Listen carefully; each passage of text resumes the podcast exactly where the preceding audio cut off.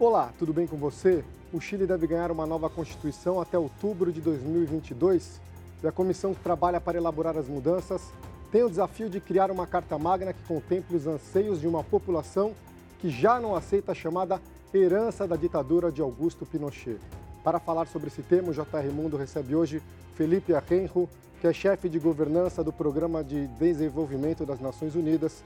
Felipe, muitas graças por aceitar nossa invitação.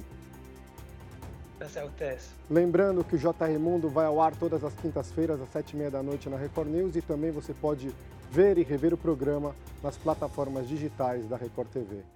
Felipe, cambiar a herança de Augusto Pinochet, que significa isto el momento que se trabaja para crear una nueva constitución?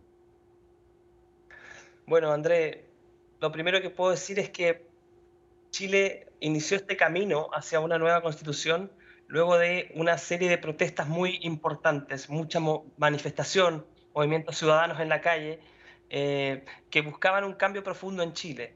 Y se, ya se ha instalado en Chile la idea de que estos cambios, para hacerse, requieren hacer cambios en la Constitución. Esos son cambios muy profundos que tienen que cambiar una Constitución que fue, como tú dices, herencia de la dictadura de Augusto Pinochet, escrita en 1980 y que marca la forma en que todos vivimos en Chile y, si, las personas que han demandado una mayor igualdad, eh, mayores derechos, entienden que para que hayan cambios profundos, efectivamente hay que cambiar esa constitución y escribir una constitución que sea vista como legítima, porque es escrita con las personas y que es aprobada también por las personas. La, que fue escrita por, en el gobierno de Augusto Pinochet fue escrita entre cuatro paredes.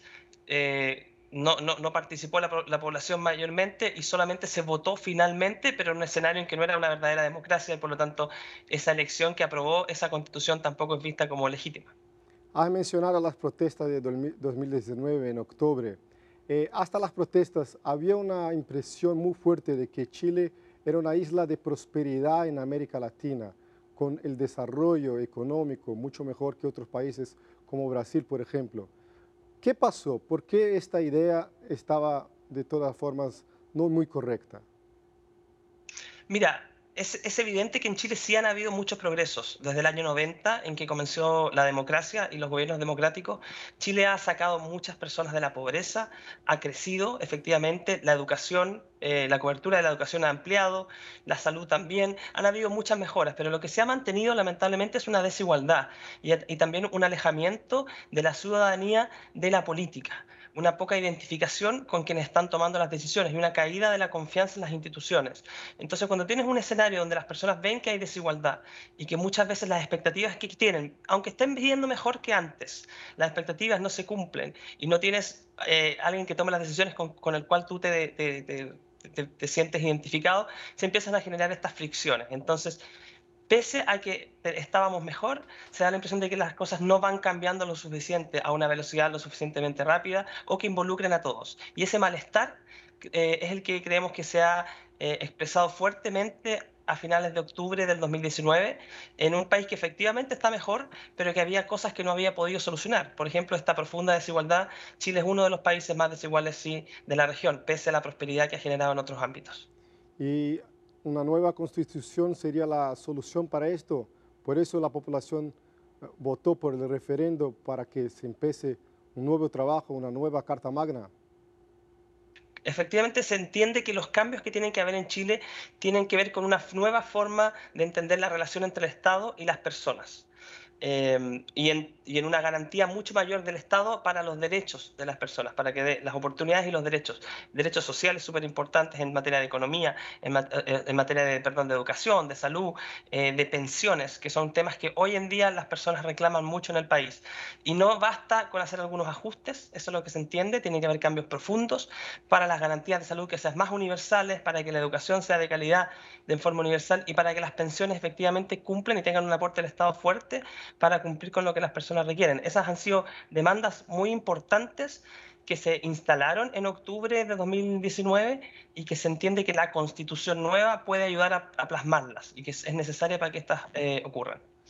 Entonces, te repito la pregunta, ¿la solución para la desigualdad social sería una nueva Carta Magna? Por eso la población votó en el referendo para que se cree una nueva, una nueva constitución. Sí, las personas entienden que para que los problemas que ellos han planteado se logren solucionar tienen que haber cambios profundos que requieren un cambio en la estructura, en la relación entre el Estado y la ciudadanía, cómo el Estado se hace garante de los derechos. Em, las personas no salieron a la calle a pedir una nueva constitución, salieron a pedir mayor igualdad, mayor dignidad, mejores pensiones, eh, mejores sueldos, mejor educación. Y esos son temas que durante 30 años se han tratado de mejorar y no se han logrado mejorar. Y las personas entonces entendieron que los cambios profundos debían venir por la vía de un cambio mayor en la estructura, un cambio en la constitución. Eh, ciertamente se entiende que un cambio en la constitución no cambia todo de, de un día para otro, requiere posteriormente cambios legales, implementación de políticas públicas, pero ese inicio es el que hoy en día se entiende que tenía que haber un cambio profundo y por eso yo creo que en el plebiscito se aprobó prácticamente 80% aprobó la idea de tener una nueva constitución. ¿Cómo será el trabajo de la comisión? Bueno, la convención trabajará por nueve meses. Ellos iniciaron su trabajo el día 4 de julio y tienen nueve meses para trabajar y esos, tres esos se pueden estirar a 12 pero tiene que haber eh, una solicitud expresa para eso. Y en, este, en estos dos meses de trabajo, ellos vienen, están definiendo el reglamento que establecerá cómo van a trabajar. Ellos llegaron con una libertad para decidir cómo se organizan y cómo trabajan para llegar a escribir la nueva constitución. Y llevamos dos meses en que han trabajado en comisiones específicas que han estado eh, escribiendo fragmentos del reglamento. Y justo en este momento estamos en estas dos semanas donde se va a escribir el reglamento completo de la convención. Esto significa cómo se va a votar, eh, qué comisiones van a trabajar cada una de las partes de la, de la Constitución, cómo van a recibir eh, contribuciones desde la ciudadanía, cómo se va a hacer la participación específica de los pueblos indígenas. Todos esos, temas se están hoy día mismo escribiendo. Y después de esto probablemente terminemos septiembre con el reglamento escrito y ya en, octubre en adelante van a estar escribiendo ya la constitución en sí. Yo creo que es muy simbólica la constituyente porque ahí tiene muchos independientes está como una rechaza a los partidos políticos. Es todo un poquito de lo que pasó en las calles en 2019, ¿no? Efectivamente, hay, como yo te decía, han habido 30 años desde que tenemos democracia donde el país ha progresado, pero ese progreso se entiende o se siente que no llegó a todos. Y eso es una forma de, y hay un cuestionamiento a la clase política, a las instituciones. Em, y esta nueva, esta convención constitucional que se, que se eligió en mayo, tiene 155 miembros, pero igual que la Cámara de Diputados, pero elegidos con, con, algunos matices. Se permitió una composición que es mitad hombres, mitad mujeres, cosa que nunca se había logrado en Chile. Eso ya es una diferencia. En Chile somos mitad hombres, mitad mujeres, pero en el Congreso hay solo 25% de mujeres. Hoy día se logró un 50-50 gracias a una ley de paridad que, que, así lo decía. Además, se hizo una ley que permitía que los independientes compitieran en igual condición que los partidos políticos. Por lo tanto, tenemos una, una, una, si bien en el Congreso nunca algunas veces han habido independientes, son algunos casos. Aquí es una gran proporción de personas que son independientes. Eh, tenemos personas que vienen del mundo de la diversidad sexual, tenemos eh, personas que vienen del mundo de la educación eh, pública. En Chile lo que había habido antes en el Congreso en general es personas del mundo político, de ciertos eh, principalmente eh, de, algunos barrios, de algunos, de algunos colegios incluso, era un, mundo mucho más pequeño. Hoy en día tenemos una convención que refleja mucho más la, composición del país y donde los partidos políticos siguen siendo gravitantes y siguen siendo por, eh, importantes, pero los grupos independientes también se han logrado articular y tienen una presencia eh, muy fundamental. Así que tenemos una convención que se parece mucho más a Chile que cualquier otra, otro órgano representativo que hemos tenido. Paridad de género, esto es un tema muy actual en Chile, en toda, todo el mundo. ¿Cuán importante es tener la paridad de género en la constituyente en este momento? Para nosotros es muy importante, e, este es un caso que es único en el mundo, que tienes, tienes un órgano que escribe la constitución que es mitad hombre, mitad mujeres. Y eso se logró luego de una larga discusión, esto no ocurrió de la noche a la mañana. Chile viene, pidiendo algún tipo de acción que permita que las mujeres lleguen al poder hace décadas y ha sido difícil instalarlo. Lo más que habíamos avanzado es en tener cuotas que piden que las candidatas sean 40% del total de candidatos. Eh, pero esta nueva ley de paridad lo que logró instalar es que de una vez que se eligen, tiene que haber mitad y mitad, o sea, garantiza la mitad hombre, mitad mujer. Cuando hubo las protestas en 2019, la gente pedía la renuncia del presidente Sebastián Piñera. Logró él quedarse en poder, pero tuvo que hacer concesiones como la constitución, cambiar la constitución, ¿cree usted? Yo, yo creo que efectivamente que llegamos a tener este proceso constituyente y estamos hoy escribiendo una nueva constitución debido a las protestas. Em, el gobierno anterior, el gobierno de la presidenta Bachelet, intentó un proceso constituyente eh, empujado por el gobierno y tuvo resistencia política. Eh, se, se, avanzó con un proceso participativo previo, se hizo campaña de comunicación y de educación y no se logró avanzar, no se logró conseguir el acuerdo político. Este gobierno, cuando llegó, decidió no continuar ese proceso pero un año después, debido a las, protestas, el proceso constituyente fue la salida democrática que se encontró a un momento político muy complejo, donde hubo un acuerdo en ese momento por bajar un poco la tensión social y política que había, dando esta oportunidad de hacer cambios profundos a través de la Constitución. Cuando se dicen cambiar, acabar con la herencia de Augusto Pinochet, esta es una parte de la historia que muchos de los chilenos quieren borrar. ¿Se puede hacer esto? Yo, yo creo que la idea no es borrar, sino más bien es reconocer que esa constitución se hizo en un momento donde para los estándares de hoy no era democrático, para, para, ningún estándar era un gobierno democrático, pero la constitución no era una constitución que se hizo con estándares como se escriben hoy las constituciones. Es más bien reconocer eso y, y buscar que en la nueva constitución se, den las garantías de que no vuelvan a ocurrir ese tipo de cosas, que haya más participación, que haya más apertura a todo lo que se hace y que también se busque una constitución eh, donde en el proceso participa más la ciudadanía y donde también su contenido es un, es un tanto distinto, donde se privilegia el, el, Estado y la garantía de los derechos más allá de un, estadio que, un Estado que solo subsidia, y esa es la lógica de la Constitución que tenemos hoy, un Estado que subsidia la acción de los privados y donde los privados tienen un rol muy importante en, en, garantizar derechos. Eh, los, los, privados han tenido un rol muy importante y reconocible en permitir que haya más cobertura en educación, en salud, eh, lo han permitido gracias a los privados, pero el rol del Estado quedó, en, la regulación quedó un poco débil. Y hoy día lo que se busca es entender que lo que buscamos, que lo que necesitamos en Chile es algo distinto, un mayor rol del Estado probablemente, más garante, y, eso es lo que se quiere, lo que se quiere hacer. ¿Cuál fue la reacción de los partidos políticos tradicionales frente a toda movilización popular y también a las elecciones que pusieron independientes y mujeres indígenas en el poder para escribir una nueva Carta Magna? Mira, los partidos políticos eh, reaccionaron, como decía un poco antes, con, la presión de las personas. Eh, y, qué pasaba? Que los, los partidos políticos, ya sea del, gobierno o de la oposición, no, tenían un, interlocutor en la ciudadanía con el cual negociar, con el cual convencer. Estaban totalmente eh, imposibilitados de dialogar y de, tratar de avanzar en una salida. Eh, porque hay un, distanciamiento fuerte y que ya está bastante diagnosticado de los partidos con la ciudadanía. Muy poca gente participa en los partidos, eh, la confianza en los partidos es muy baja y no tenían ni los del gobierno ni los de oposición la capacidad de controlar este, este proceso. Entonces lo que, pasó, lo que ocurrió en las calles fue algo más bien una expresión eh, que duró un buen tiempo hasta que se empezó a dar esta vía de, posible, de, de avanzar en posibles cambios que fue la constitución. Entonces ellos yo te diría que avanzaron por la presión. Y después, en adelante, entendieron también que no, que no tenían no tenía mucha posibilidad de resistirse a esta demanda. Yo diría que la participación de los independientes eh, era, era, entendible que las personas no querían que, que, los partidos escribieran la Constitución. Eso se votó en el plebiscito. El plebiscito te decía, si tú quieres ir a una nueva Constitución, y además si querías que la, que la hicieran personas electas o si querías que fueran parlamentarios también y nadie quería parlamentarios. Entonces ellos entendieron que tenía que ser algo distinto y, pasaron una ley para que pudieran votar los independientes.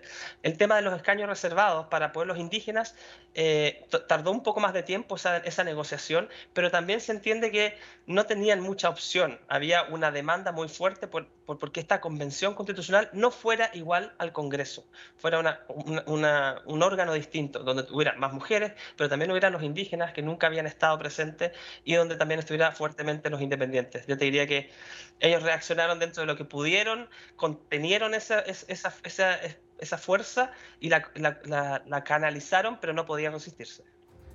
O JR Mundo vai para um rápido intervalo. A gente já volta com o sociólogo Felipe Arrenro, que fala sobre a nova Constituição do Chile. Fique com a gente. O JR Mundo está de volta. Hoje a gente conversa com Felipe Arrenro, que é chefe de governança do Programa de Desenvolvimento das Nações Unidas. Ele fala sobre a nova Constituição do Chile. Felipe, eh, quando houve as protestas, uma imagem muito forte eram os coches do exército que estaba en la calle. Y eso puso mucha presión, volvió todo el fantasma de Augusto Pinochet. Ahora mucho se discute también cambiar la policía, los carabineros, y el presidente no quiere. ¿Cuán sensible es el tema este? Mira, la, la idea de eh, reformar la policía viene hace un tiempo. Eh, para tener una policía más cercana y que, y que deje atrás la gerencia más autoritaria pero y para, también para que responda de mejor forma a la dinámica delictiva que va cambiando. Pero lo que ocurrió para, para las protestas en octubre y que continuó durante 2020 eh, fue que hubo enfrentamientos entre los manifestantes y la policía, donde la policía reprimió estas protestas y en muchas ocasiones ocurrieron actos graves que han sido reconocidos como violaciones a los derechos humanos. Eh, en ese contexto, está esta fuerte em, necesidad de reformar las policías, pero muchos la llevan más allá, a cambiar directamente las policías, a hacer muchos cambios, porque nosotros tenemos una policía militar.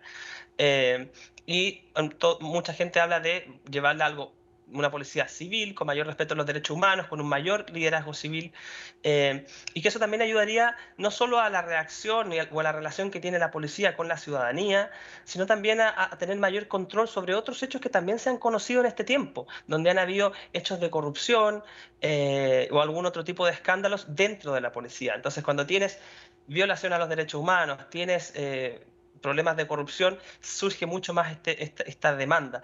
Yo te diría que el gobierno no se opone a, reformar las policías y de hecho hay hoy día algunos em, cambios legales en curso para mejorar, hacer algunos cambios, pero, pero la demanda es que sean unos cambios mucho más profundos eh, y, y, ahí es donde, donde probablemente todavía quede mucho por hacer. Hay una demanda también por el cambio de un tema también muy importante, el tema del agua, que según la constitución actual es propiedad privada. ¿Cómo, cómo funciona esto? Una, una, cosa que va a ser muy fuerte en esta constitución es, el enfoque más de, cuidado medioambiental. Eso yo te diría que va a estar presente de todas maneras. Y también el tema del agua. Em, se entiende que, que, tenemos una, una constitución que, que lo que permite es mayor desarrollo económico probablemente, mayor iniciativa privada, pero en desmedro del medio ambiente. Eh, y, y, sin, y, sin, abordar tanto el impacto que la iniciativa privada puede tener en las personas y en el medio ambiente. Este, en el caso del, agua, por ejemplo, en Chile nosotros tenemos derechos de agua. Entonces el agua, si bien es un bien público, las personas tienen derecho para su uso y en muchas partes de Chile las empresas mineras, que tú sabes que en Chile tenemos gran minería de cobre especialmente, o las empresas agrícolas, tienen los derechos de agua y esos aguas, derechos son a perpetuidad. Como cualquier derecho, es la propiedad, se puede vender y transar. Eh, y tiene que ver con los caudales de agua que ellos pueden ocupar. Y teniendo esos derechos, ellos pueden ocupar esa agua legalmente, pero al ocupar el agua que viene en los ríos, puede que esos ríos, hoy día que estamos en, en una situación de sequía, que lleva un buen tiempo en Chile, esos ríos queda menos agua para el consumo humano, para el consumo de los pequeños grupos agrícolas, y eso es una gran demanda. Y yo te diría que hay así como hay muchos independientes que llegaron a la Constitución, hay muchos independientes que llegaron organizados en grupos que demandan agua o que tienen eh, o, en grupos que tienen conflictos territoriales con las empresas que consumen agua. Y, por lo, y, eso yo creo que va a ser un tema que se va a tratar en la Constitución y que va a cambiar. Y, que el agua llegue limpia, no contaminada por las empresas de mineración también, ¿no? Claro, yo te diría que el nosotros tenemos un problema del impacto que tienen las empresas en el territorio. Eso es así en cualquier lugar donde tengas mucha actividad económica y, obviamente eso ocurre. Tenemos sistemas de evaluación de impacto ambiental y, que tratan de, disminuir esto y aprobar los proyectos en base a estudios. Y, siempre van a ocurrir algunos problemas que se escapan de ello. Yo te diría que el mayor problema hoy, más que el impacto que tiene la actividad agrícola en el agua, contaminar, tiene que ver en el uso por el tema de la sequía. Hoy en día simplemente es que usan el agua para su proceso y no dejan tanta agua disponible para el consumo. Para el consumo humano yo te diría que en muchas partes siempre hay agua, pero en los lugares más rurales ahí hay un problema porque no hay red de agua potable y, la y el agua que está en pozos o en ríos eh, viene seca, viene, eh, viene ocupada por, por, las empresas y ahí hay poco acceso. Y yo creo que es el problema, más que la contaminación del agua, es el acceso al agua en muchos lugares del país. La nueva constitución es una oportunidad también de reconocimiento de los pueblos indígenas, que representan más de 12% de la población chilena. Así es, los pueblos indígenas son, como tú dices, sobre el 10% de la población y no no tienden a participar en órganos, eh, en, órganos representativos como el Congreso. Eh, son muy pocos los casos donde hay un alcalde de alguna comuna que sea indígena y ellos tienen una relación de, bien problemática con el Estado que está basada en, cómo ellos han sido eh, desplazados de los territorios que ocupan. Y, hoy en día se logró efectivamente que ellos fueran 17 de los 155 miembros de la Convención Constitucional sean de pueblos indígenas. Y, yo creo que va a haber ahí un, contenido de la Constitución que va a ser muy distinto al actual. La Constitución actual que tenemos nosotros reconoce que todos los chilenos son iguales. ¿Chile puede ser un ejemplo para los otros países de América Latina, como Brasil, por ejemplo, también? Mira, yo creo que sí. Em, porque lo que hemos visto en otros países, no, conozco tanto el caso brasileño, pero hemos visto protestas fuertes en Colombia, protestas fuertes en Perú y en otras partes de Latinoamérica, incluso que, que, han surgido la idea de que necesitamos una nueva constitución. Para enfrentar lo que viene tenemos que ser un país distinto, un país que cambie algunas cosas y que dé mayores garantías de que, todos tenemos los mismos derechos. Em, y por ahora lo que está viviendo Chile es muy esperanzador.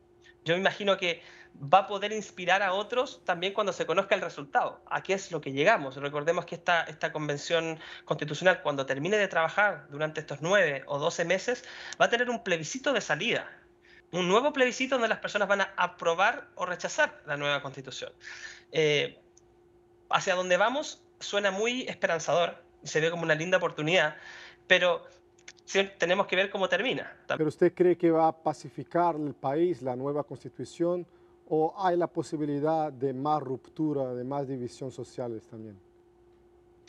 Mira, yo creo que no, no debiéramos darle a, la Constitución toda la responsabilidad de, de, generar esto. Eh, es, parte de, nosotros ahora tenemos en, en, noviembre elecciones presidenciales y vas a tener un nuevo presidente trabajando a medida que también va trabajando la Convención Constitucional. Yo creo que es un, un rol de todos ir generando las condiciones de gobernabilidad para que el país eh, no, no, tenga estas fracturas y no tenga tanto problema. Pero efectivamente, una convención que trabaja de una forma distinta y que logre instalar cambios y que muestra más diálogo, si, no, si, si, funciona y efectivamente llegan a escribir una constitución que garantiza los derechos, eh, esto va, esto va a permitir que las personas crean nuevamente más en las instituciones. Yo creo que ahí hay una gran fractura, una distancia entre la política y la ciudadanía.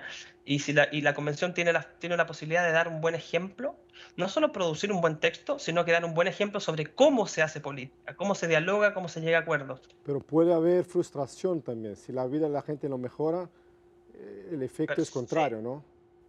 Totalmente. Una, una cosa que se le, se le ha recomendado mucho a, las personas que integran esta convención constitucional es que tienen que manejar las expectativas.